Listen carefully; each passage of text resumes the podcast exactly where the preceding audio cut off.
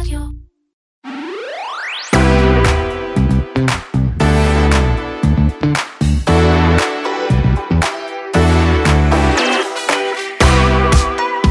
את הפרק הנוכחי נקדיש לסיכום אה, השנה הנוכחית בהייטק ובטכנולוגיה הישראלית, עם שלושה נושאים עיקריים ששלטו בסדר היום. הראשון הוא כמובן תנאי העסקה ופערי השכר בהייטק. השני הוא הסייבר ההתקפי הישראלי שהיה על הכוונת השנה. והשלישי הוא גל מאגרי המידע ששוטף אותנו. ואם אתם מכירים אותנו, אתם יודעים, וזה לא ספוילר, שלא היה לנו יותר מדי דברים חיוביים להגיד בנושאים האלה. אולי בסיכום השנה האזרחית. גם אני בספק.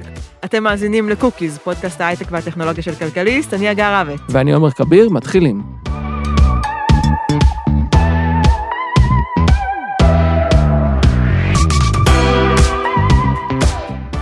אגר, הנושא הראשון שלנו, דיברנו עליו לא מעט כאן בפודקאסט, אה, השכר בהייטק, ה... קשיי העסקה בהייטק אולי אפילו אפשר להגיד. בואי ככה ניתן סיכום קצר של הדברים שדיברנו עליהם בפרקים הקודמים. כן, אז אנחנו דיברנו על זה לא מעט, ולא רק אנחנו, האמת, אם יש נושא ששולט בסדר היום החדשותי הכלכלי של מדינת ישראל בחודשים האחרונים, זה, זה התנאים בהייטק, השכר בהייטק, אה, וחייבים להגיד שהשכר בהייטק נגזר הוא, הוא תמיד היה גבוה, תנאים הייטק תמיד היו טובים, כי רצו למשוך אנשים מן הסתם, אבל uh, כרגע הוא, הוא נגזר גם מהעובדה שפשוט יש המון המון המון כסף. Uh, גיו, הגיוסים הולכים ותופחים, uh, אם פעם... Uh, דיברנו על זה שהתלהבנו מסובבי גיוס של 10, 20 ו-30 מיליון דולר, היום הסכומים האלה פשוט הוכפלו פי 10, זה אפילו לא שהם הוכפלו פי 2. אנחנו מדברים על, על אותם סבבים שמגיעים לסכומים של מאות ועשרות מיליונים. וזה מגמה שראינו אותה דווקא, תקנו אותי אם אני טועה, בשנה וחצי האחרונות, בשנת, בתקופת הקורונה. כן, זו מגמה שלגמרי ראינו אותה בתקופת הקורונה. כמובן שגם היא מושפעת מכל מיני תהליכים כלכליים, מה, מהריבית הנמוכה, מזה מה, שבורסות מחבקות חברות טכנולוגיה, כי הן רואות כמה החברות האלה הכרחיות לחיים שלנו, ולכן יש עוד, עוד יותר כסף בתחום הזה. וחייבים להגיד שמבחינת צריך להפריד את הדבר הזה, את התנאים בהייטק, את, את פערי השכר שנוצרים מזה, צריך להפריד לכמה סקטורים וכמה גורמים שצריכים לגלות בזה אחריות. ואם אנחנו נתחיל נגיד עם, ה, עם החברות עצמן, עצמם, עם המייסדים והמייסדות של החברות, האנשים שאחראים לקביעת השכר, אז אה, ברגע שחברה מקבלת הרבה כסף, אה, האחריות שלה היא לשתף את העובדים בהצלחה. אנחנו חייבים להגיד, אנחנו ראינו לא מזמן, לפני כמה חודשים, ראינו קריאה של אה, מנכ"ל AnyVision אה, לצמצם את השכר המוצע בהייטק. יש בזה טעם לפגם, יש בזה טעם לפגם, כי אתה בתור מנכ"ל צריך לדאוג לתנאים יותר טובים לעובדים שלך, צריך לדאוג לתגמול גדול יותר לעובדים שלך. אתה לא צריך להתקמצן במרכאות. מנכ"ל על... של חברה מצליחה כמובן אה, מאוד מצליחה. בוודאי, הוא אמר את זה אחרי שהם סיימו סבב גיוס גדול מאוד, שנכנס להם הרבה מאוד כסף לקופה. האחריות שלך זה לשתף את העובדים שלך עם הכסף הזה. אתה יכול להגיד מראש, למשקיעים שלך, חבר'ה, אני משלם משכורות נמוכות ולכן אני לא צריך את הכסף. זה כבר משהו אחר, זאת בחירה שלך. אבל לקחת את הכסף, חתמת על העסקה, ואז אתה אומר, אבל אני לא רוצה להעביר אותו לעובדים, אז למי תעביר אותו? לעצמו, למשקיעים אחרים, אני מניח. הוא לא אה, ענה על השאלה כן. הזאת בפוסט כן. שהוא פרסם. אני רוצה לשאול אותך משהו, אה, הבעיה של הפערי שכר בהייטק קשורה גם לבעיה אחרת שדיברנו עליה לא מעט, שבעיה של ג'וניורים, להיכנס להייטק למשרות כניסה, זאת אומרת שיש פחות משרות כניסה, שהן בשכר יותר נמוך, ואז בעצם רק אה, יש משרות של סיניורים או של מפתחים או של מנהלים בכירים, וזה גורם גם להעלאת השכר אולי?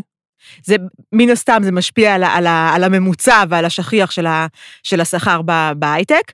אה, אבל שוב, כמו שהדגשתי בפרקים קודמים כאן, בעיית הג'וניורים היא לא בעיה אה, שגם, שהיא, שהיא חד-ממדית. בעיית הג'וניורים היא גם זה קשה לחברה לקלוט הרבה ג'וניורים, זה משהו שהיא צריכה להשקיע בו הרבה מאמצים ואנרגיה והדרכות. לכן הדבר הזה הוא, הוא, הוא דו-כיווני, זאת אומרת, נכון, חסרים ג'וניורים, חברות לוקחות פחות ג'וניורים, חברות צריכות לגלות אחריות ולקחת עוד ג'וניורים, אבל זה ברור שאי אפשר להאשים את, את החברות בצורה חד משמעית במה שקורה. ברור שיש להם יכולת מוגבלת לקלוט עובדים חדשים. אה, אז זה, זה תחום מסוים, האחריות של, של, אה, של המייסדים והמייסדות, של מנהלי החברות, היא, היא, היא פן מסוים של הדבר הזה, ואנחנו מגיעים לפן השני שהוא האחריות הממשלתית. זאת אומרת, העובדה היא שיש פערי שכר, וזה לא סתם פערי שכר, זה פערי שכר בין אוכלוסיות מאוד מאוד מסוימות. העובדה שנשים עדיין מהוות בין 20 ל-25 אחוז מעובדי, מעובדי ההייטק בארץ, פחות מזה במשרות בכירות, אנחנו יודעים את כל הדברים האלה. וכמובן מדברים גם על חרדים, על ערבים, על אה, אתיופים, אפילו עוד יותר נמוך, נכון, אני מניח. האחוזים של האתיופים לדעתי, קשה אפילו לספור אותם מרוב שהם אה, מינורים. בערבים אנחנו מדברים על 4-5 אחוז מכוח האדם בהייטק. זאת אומרת, זאת בעיה שכאן כאן הממשלה צריכה להגיע. היא צריכה להגיע בחינוך, היא צריכה להגיע הרבה יותר בתשתיות. אנחנו חושבים על הבעיה הזאת של ההייטק מרוכז ב- ב- בתל אביב, ולעובדים שגרים ב... אני יודעת מה, בחיפה עוד יש כמה מרכזים, אבל עובדים שגרים שעה-שעתיים מתל אביב, מתקשים למצוא עבודה בהייטק. אז קודם כל, אני, אני רוצה להזכיר שנכון, אנחנו חיים במדינה קטנה ואנחנו רגילים, רגילים לנסוע נורא מעט בבוקר ואחר הצהריים לעבודה וממנה. אני, אני אעצור אותך דווקא בנקודה הזאתי, כי אנחנו, בתור אנשים שגרים במרכז, אולי רגילים לנסוע מעט, אבל הרבה אנשים שגרים מחוץ למרכז נוסעים, מבלים הרבה זמן בכבישים, בפקקים, אז זה לא טריוויאלי למי שגר אה, מחוץ לגוש דן. מצד אחד אתה צודק, נכון, זה לא טריוויאלי, מצד שני אני יכולה להגיד, להעיד מחברים שלי שגרים בחו"ל, קומיוט של שעתיים הוא קומיוט שנחשב ארוך, אבל לא משהו שפוסלים עליו עבודה. אני מכירה לא מעט אנשים בקליפורניה שיש להם קומיוט של שעתיים לעבודה. בבוקר ובערב, זה מה שהם עושים. ברכב פרטי או בתחבורה ציבורית? אז יש להם באמת קרפולים שהם uh, עושים ויש תחבורה ציבורית, אבל קומיוט של שעתיים הוא לא, הוא לא משהו שנורא ואיום. אני מכירה אנשים שגרים בלונדון, במרכז לונדון, וצריכים להגיע לסוע בשביל לעבוד, ויש להם קומיוט מתוך לונדון של שעה וחצי בבוקר. וואו. זאת אומרת, כן, כי יש, אה, כי זה צריך להחליף אה, אה, רכבות וצריך לעשות כל מיני דברים. זאת אומרת שיש כאן גם איזה אלמנט של צריך לדאוג לתשתיות, צריך לדאוג לתחבורה ציבורית, זה לא רק חינוך, זה גם תחבורה ציבורית שצריך לדאוג לה. אני, אה, אני רוצה לחלוק עלייך בנקודה הזאת, שאני חושב שקומיוטים כאלה ארוכים, הם לא אידיאליים לאף אחד. לא יודע אם לסביבה, ולא יודע אם לך בתור אה, בן אדם שיש לך משפחה, אם אתה מבלה כל יום שעה וחצי או שעתיים בכל כיוון, בכבישים או בדרכים, זה פחות זמנות בסוף למשפחה. אני חושב שדווקא הפתרון זה לחזק את המגמה שראינו בשנה וחצי האחרונות, לעבודה מהבית.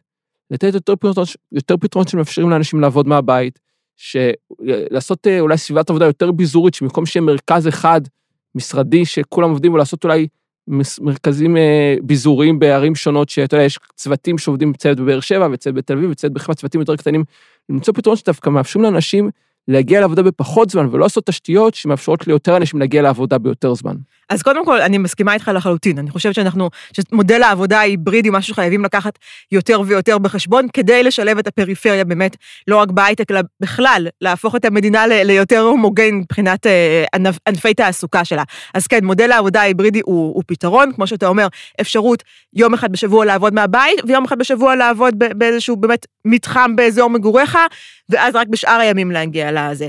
אבל גם אם דואגים ל, לרכבת טובה או לאוטובוסים אה, זה, אז הזמן שבו אתה מבלה בתחבורה הציבורית הוא זמן שבו אתה יכול לעשות דברים ולנצל אותו, והוא לא זמן שאתה יושב מול ההגה ומקלל.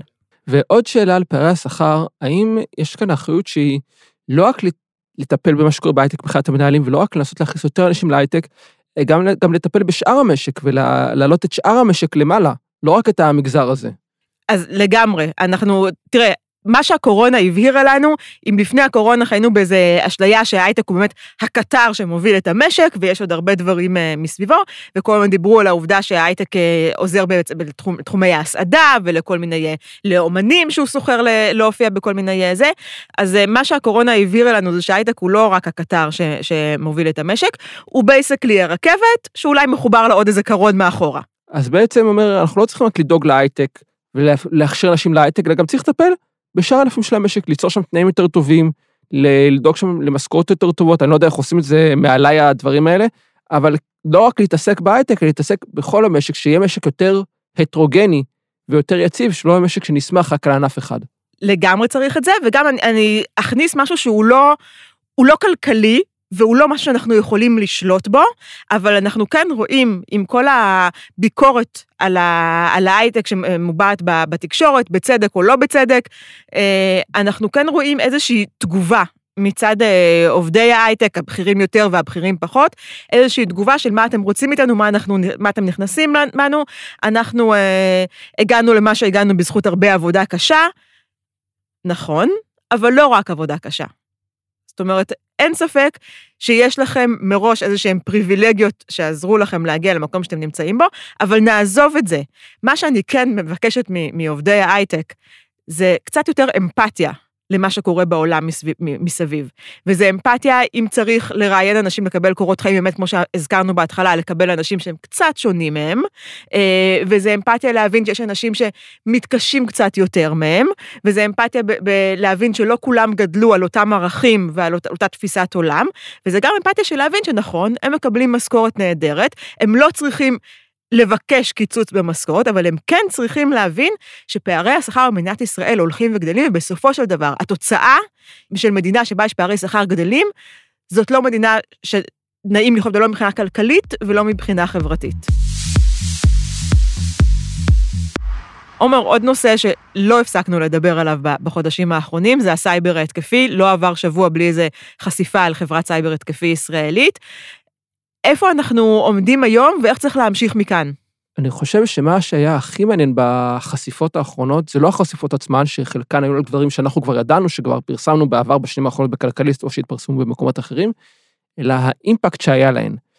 אם את מסתכלת על חשיפות קודמות, ונדבר על חשיפות שהיו לפני פרויקט פגסוס של Forbidden Stories ואמנסטי, אז היה קצת דיבור בתקשורת הישראלית, הבינלאומית, הייתה איזו ידיעה בגרדין, ידיעה ב-BBC, אולי בניו יורק טיימס, וזה שכח די מהר, ואת יודעת, היה מחזור חדשות, שני מחזורי חדשות, חזר לשגרה, בלי לעשות יותר מדי גלי הדף. פרויקט פגסוס, לעומת זאת, אה, העלה את כל הנושא, את כל הסיכוי של הנושא לרמה חדשה.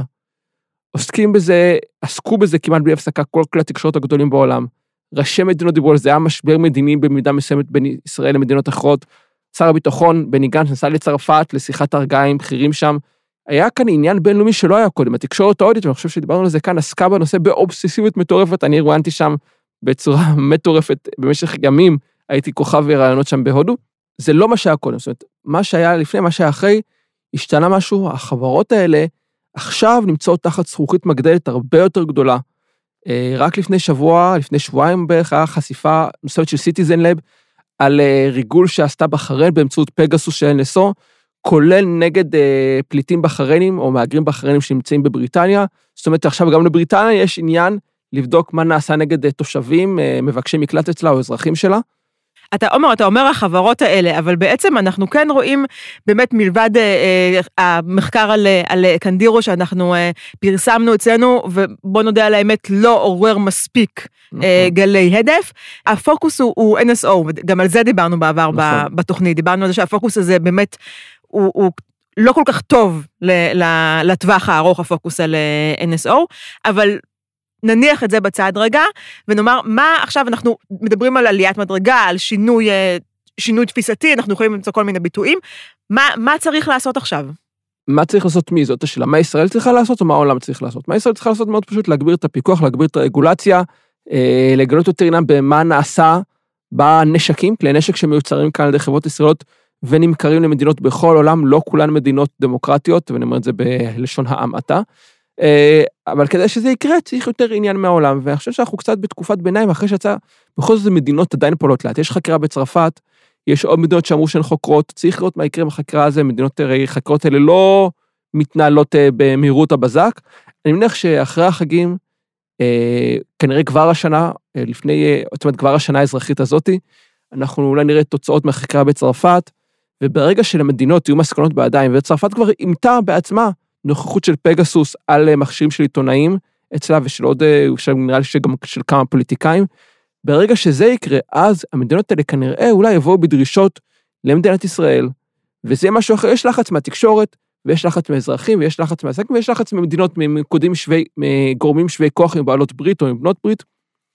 ברגע שזה יקרה, אז מדינת ישראל לא תוכל לטאטא את זה מתחת לשטח בכזו קלות, כמו שעשתה עם החקירה, אני אומר במרכאות, נגד NSO אחרי הפרסום של פרויקט פגסוס, ומה שמעריכים גם בסיטיזן לב, שדיברתי איתם, החוקרים שאומרים, ברגע שמספיק מדינות התעניינו בזה, ואפילו מספיק לחץ במדינת ישראל, אז אולי הדברים יתחילו להשתנות. זה, זאת הגישה האופטימית, אני חייבת להגיד, כי היו כן. גם uh, בזמנו אנשים שחשבו שבית הדין בהאג וחקירות שלו וזה יביא לאיזשהו שינוי במדיניות הישראלית בשטחים הכבושים.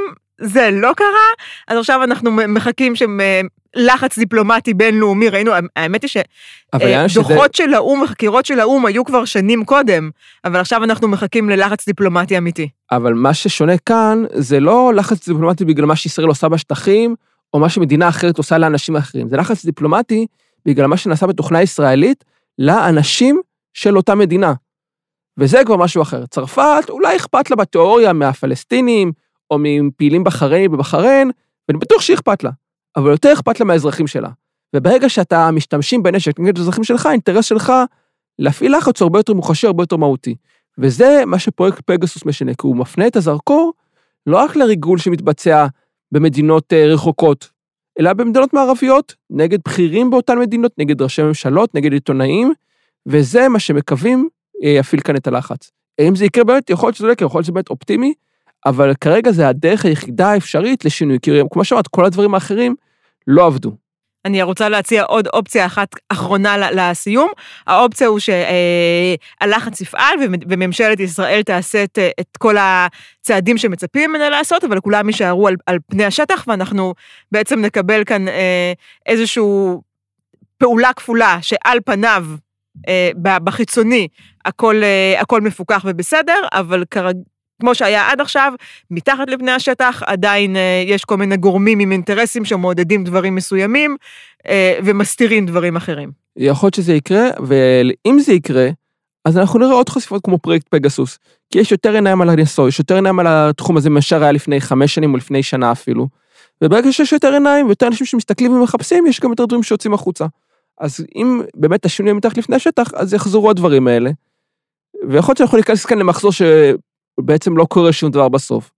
ויכול להיות שבסוף יהיה מספיק מסה קריטית ומספיק מדינות שימאס להן כבר, שתוכנה ישראלית משמשת לארגון אחרי האזרחים שלהן, שהן יעשו משהו, ולישראל לא תהיה ברירה אלא לפקח. ואף אחד לא מדבר על להפסיק להשתמש בפגסוס אה, לגמרי לחלוטין, רק להכניס אותה לרגולציה יותר טובה, שתמנע למשל את המכירה שלה למדינות כמו בחריין, שעושות בה שימוש נגד פעילי זכויות אדם ונגד מתנגדי משטר.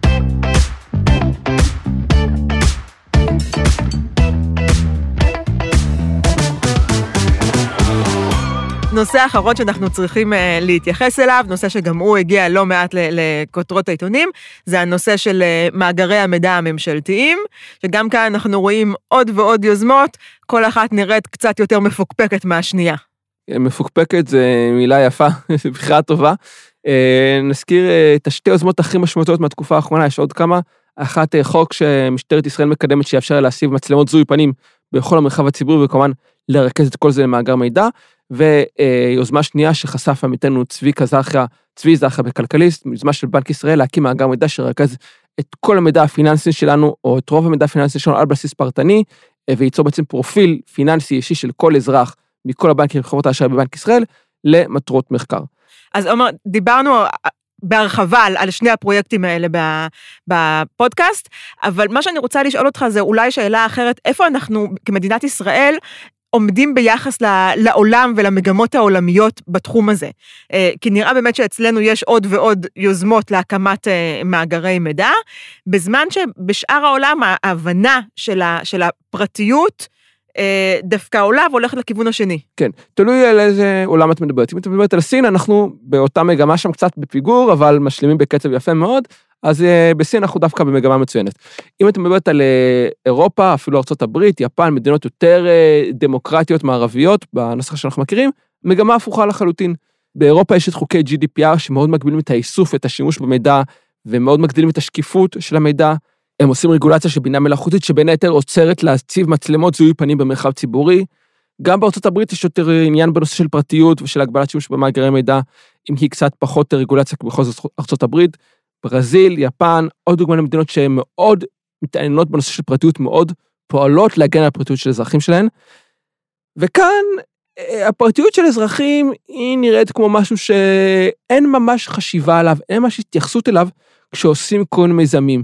וראינו את זה במקרה של בנק ישראל, שאמרו, יש לנו רעיון לעשות מאגר מידע שייתן לנו תובנות מצוינות, ויאפשר לנו להפיק כל מיני תחזיות ארוכות טווח וקצרות טווח, ולתכנן טוב יותר את המשק הכלכלי בישראל, ולדעת מתי לעלות ריבית, מתי להוריד ריבית, בואו נעשה את המאגר הזה, ובדרך למאגר הזה כמעט לא הייתה חשיבה על איזה הגנות יהיו שם לפרטיות, איך אפשר לצמצם את איסוף המידע כדי למנוע פגיעה בפרטיות, איך אפשר לעשות התממה טובה של המידע כדי לצמצם את הפגיעה בפרטיות. במקור, בנק ישראל רצה, ביקש מחברות האשראי להעביר להם את כל המידע בפירוט מאוד מאוד מלא, ורק אחרי שחברות האשראי קצת אה, התמרמרו ויצאו ושלחו מכתב, אז הוא קצת צמצם את תקופת הזמן ואת, ה, ואת היקף המידע שהוא עבר, למרות שהמידע עדיין מעבר בהיקף מאוד מאוד גדול. זאת אומרת, יוצאים לדרך לפרויקטים, בלי ממש לחשוב על פרטיות. אין את החשיבה על הפרטיות כחלק מערכתי בממשל הישראלי. זה לא שיקול שנמצא בהליכי קבלת ההחלטות, וזו בעצם הבעיה כאן. ואנחנו ראינו את זה, אתה, אתה, מה שאתה אומר מאוד מאוד מדויק. אנחנו למעשה ראינו את זה באמת בשבועות הראשונים של הקורונה, כשה... היה איזשהו משבר ואיזשהו בלבול ולא כל כך ידעו מה לעשות ואיך לעשות חקיקות אפידמיולוגיות, והפתרון הראשון של ממשלת ישראל היה, אה, יש לנו את, ה, את שירות הביטחון, שב"כ, בוא נשתמש בו, הוא גם ככה מרגל אחרי אנשים, בוא נרתום את יכולות הריגול והמעקב המאוד מאוד מאוד קיצוניות שלו, בשביל uh, לעזור לנו כאן עם הקורונה. נראה שמדינת ישראל, תפיסת העולם, היא תפיסת העולם שבה האזרח הוא נתין. נתין, אולי אפילו נתון, אם אנחנו רוצים איזה משחק מילים, אה, משחק מילים אה, מתוחכם כאן על הסיטואציה. אהבתי וואלי, יש לזה אחד הטורים הקרובים. זאת תפיסת עולם שעד שהיא לא תשתנה, אנחנו לא נראה פחות מאגרי מידע מוקמים. נכון, והשאלה היא משהו יגרום לה להשתנות. אה, חוקי הפרטיות בישראל, חוק הגנת הפרטיות בישראל, חוק בן 40 שנה, בערך בגיל שלי. זאת אומרת, בתקופה שהמכשיר הכי משוכלל שהיה לנו זה היה פקס. חוקי הפרטיות לא מעודכנים. ניסיון לעדכן את חוקי הפרטיות לא ממש עובר. גופי הפרטיות בממשלת ישראל, בעיקר הרשות להגנת הפרטיות, הם בעיקר בדיחה, אף אחד לא מתייחס אליהם ברצינות לחוות דעת שהם כותבים. הזכרת את תיכוני השב"כ בזמן תקופת הקורונה, זה לא היה כפתרון הראשון, זה היה פתרון מתמשך לכל האורך השנה הראשונה של המגפה, הפסיקו עם זה רק אחרי שהייתה פסיקה של בג"ץ אחרי שנה, וגם זה כבר היה שגם ככה כבר לא הייתה כזה חשיבות, כי כבר היינו עם החיסונים והייתה ירידה, כבר לא היו כל כך צריכים את זה, אז אמר, אז הפסיקה לא ממש שינתה את המציאות שהייתה בפועל. זאת אומרת, אה, במערכת המשפטית יש קצת הבנה של הפרטיות של החשיבות שלה, אבל מבחינת המחוקקים זה לא נתפס שם, זה לא קיים. זה גם לא יקרה עם ראש הממשלה הנוכחי, שראש הממשלה הנוכחי הציע לפני, לפני שנה פתרון מאוד שונה במחלוקת, להביא איזה כלי ש-NSO פיתחה למיפוי אה, אנשים לפי סכנת ה... לדרג אנשים לפי אה, כמה הם, כמה הם מדבקים. בדיוק, כמה הם מדבקים, להצמיד להם בעצם ציון דיבוק, קצת מזכיר כלי דירוג חברתי שקיים בסין. זה כלי שהוא רצה להביא כאן לשימוש בישראל. זאת אומרת, לא בדיוק אדם שמגיע מהעולם של הגנה על פרטיות, אין ממש מישהו בממשלה הזאת ובכנסת שהפרטיות, בתפקידים בכירים מספיק, שהפרטיות היא חלק מספיק מהותי בפעילות הליבה שלו, ואנחנו נדונים להמשיך ככה, פשוט להמשיך. לעוד מאגרי מידע שהדבר היחיד שימנע אותם זה התנגדות ציבורית, התנגדות של אה, מומחים או של עמותות אה, אזרחיות, אה, בתי משפט אולי, שאחרי שהחוקים נכנסים לתוקף, אבל ההבנה לא מחלחלת, אני לא יודע איך לחלחל אותה, כי באמת...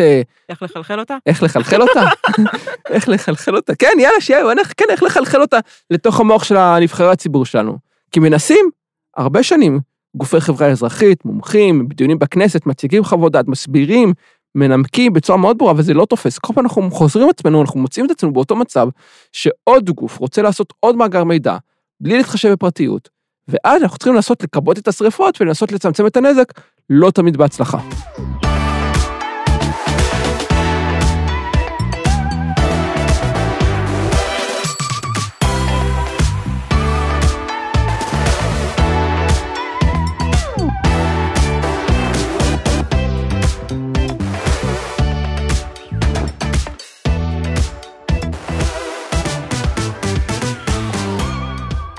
אגר, מילת סיכום לשנה האחרונה לפני שאנחנו עוברים לקוקיות? אני אתן יותר משפט סיכום. אה, משפט הסיכום שלי זה שיש כאן באמת, כמו שאמרתי בהתחלה, יש כאן אחריות דו-ראשית, יש כאן אחריות ממשלתית ויש כאן אחריות של המגזר העסקי. ושני הגופים האלה גם צריכים לעבוד ביחד כדי לצמצם דברים כמו פערי שכר וכדי אה, להפסיק אה, ייצוא של אה, נשק מסוכן ל, אה, למדינות העולם הלא דמוקרטיות, וגם אולי כדי אה, לאגור מידע על, על, על, לא מאובטח על, על אזרחים אה, פרטיים. אבל אה, יש כאן בהחלט שני גופים, שני ראשים, ושני, ושניהם צריכים לקחת אחריות על מה שקורה במדינה. מהקוקיז נעבור לקוקיות. עומר, אתה מצאת בשבוע האחרון משהו שאתה רוצה להמליץ עליו או לספר עליו? לא, אני לא מצאתי שום דבר שאני רוצה להמליץ עליו, אני רוצה להמליץ על משהו שעוד לא קרה אה, בעת ההקלטה הזאת, וזה ארוחת ראש השנה המשפחתית אה, אני יודע שזה ליים, שזה סאחי, שזה קיצ'י, שזה גרוע, שזה בורגני, כל מה שאפשר להגיד, אבל אני מאוד אוהב ארוחות שנה עם המשפחה, עם הסבים והסבתות, ואחרי השנה שעברה, שהארוחות לא בדיוק התקיימו, התקיימו במתכונת מצומצמת, אה, אני ממש נרגש לאכול עם כולם ביחד את כל המאכלים האהובים, אה, כבד קצוץ, סלט וולדורף, זה המאכלים אצלנו במשפחה, לביבות פיאטולה, עוף ממולא שאני מכין, ואני אספר פעם אחת בזמן איך מכינים אותו. אה, אז כן, זה ההמלצה שלי, תלכו ותהנו עם המשפחה שלכם, רק תיזהרו. אני לגמרי שותפה לה, להמלצה הזאתי. והגר, הקוקייה שלך? אז כן, אז אצלי זה לא בדיוק המלצה, אבל זה כן משהו ש... שעשה לי קצת טוב השבוע. אה, למי שלא שם לב או לא ער למה שקורה בארצות הברית, טקסס העבירה חוק oh. גורף למניעת הפלות, זה לא מה שעשה לי טוב השבוע, ברור. בכלל לא. Yeah. אה, החוק הזה הוא חוק מאוד מורכב ומתוחכם, שמטיל את האחריות על האכיפה שלו לידי הציבור. זאת אומרת, זה לא, לא רשויות אכיפת החוק שאחראיות לאכוף את איסור ההפלות, אלא אה, החוק הזה קורא ל, לאזרחים, לכל האזרחים באשר הם, לתבוע אחד את השני.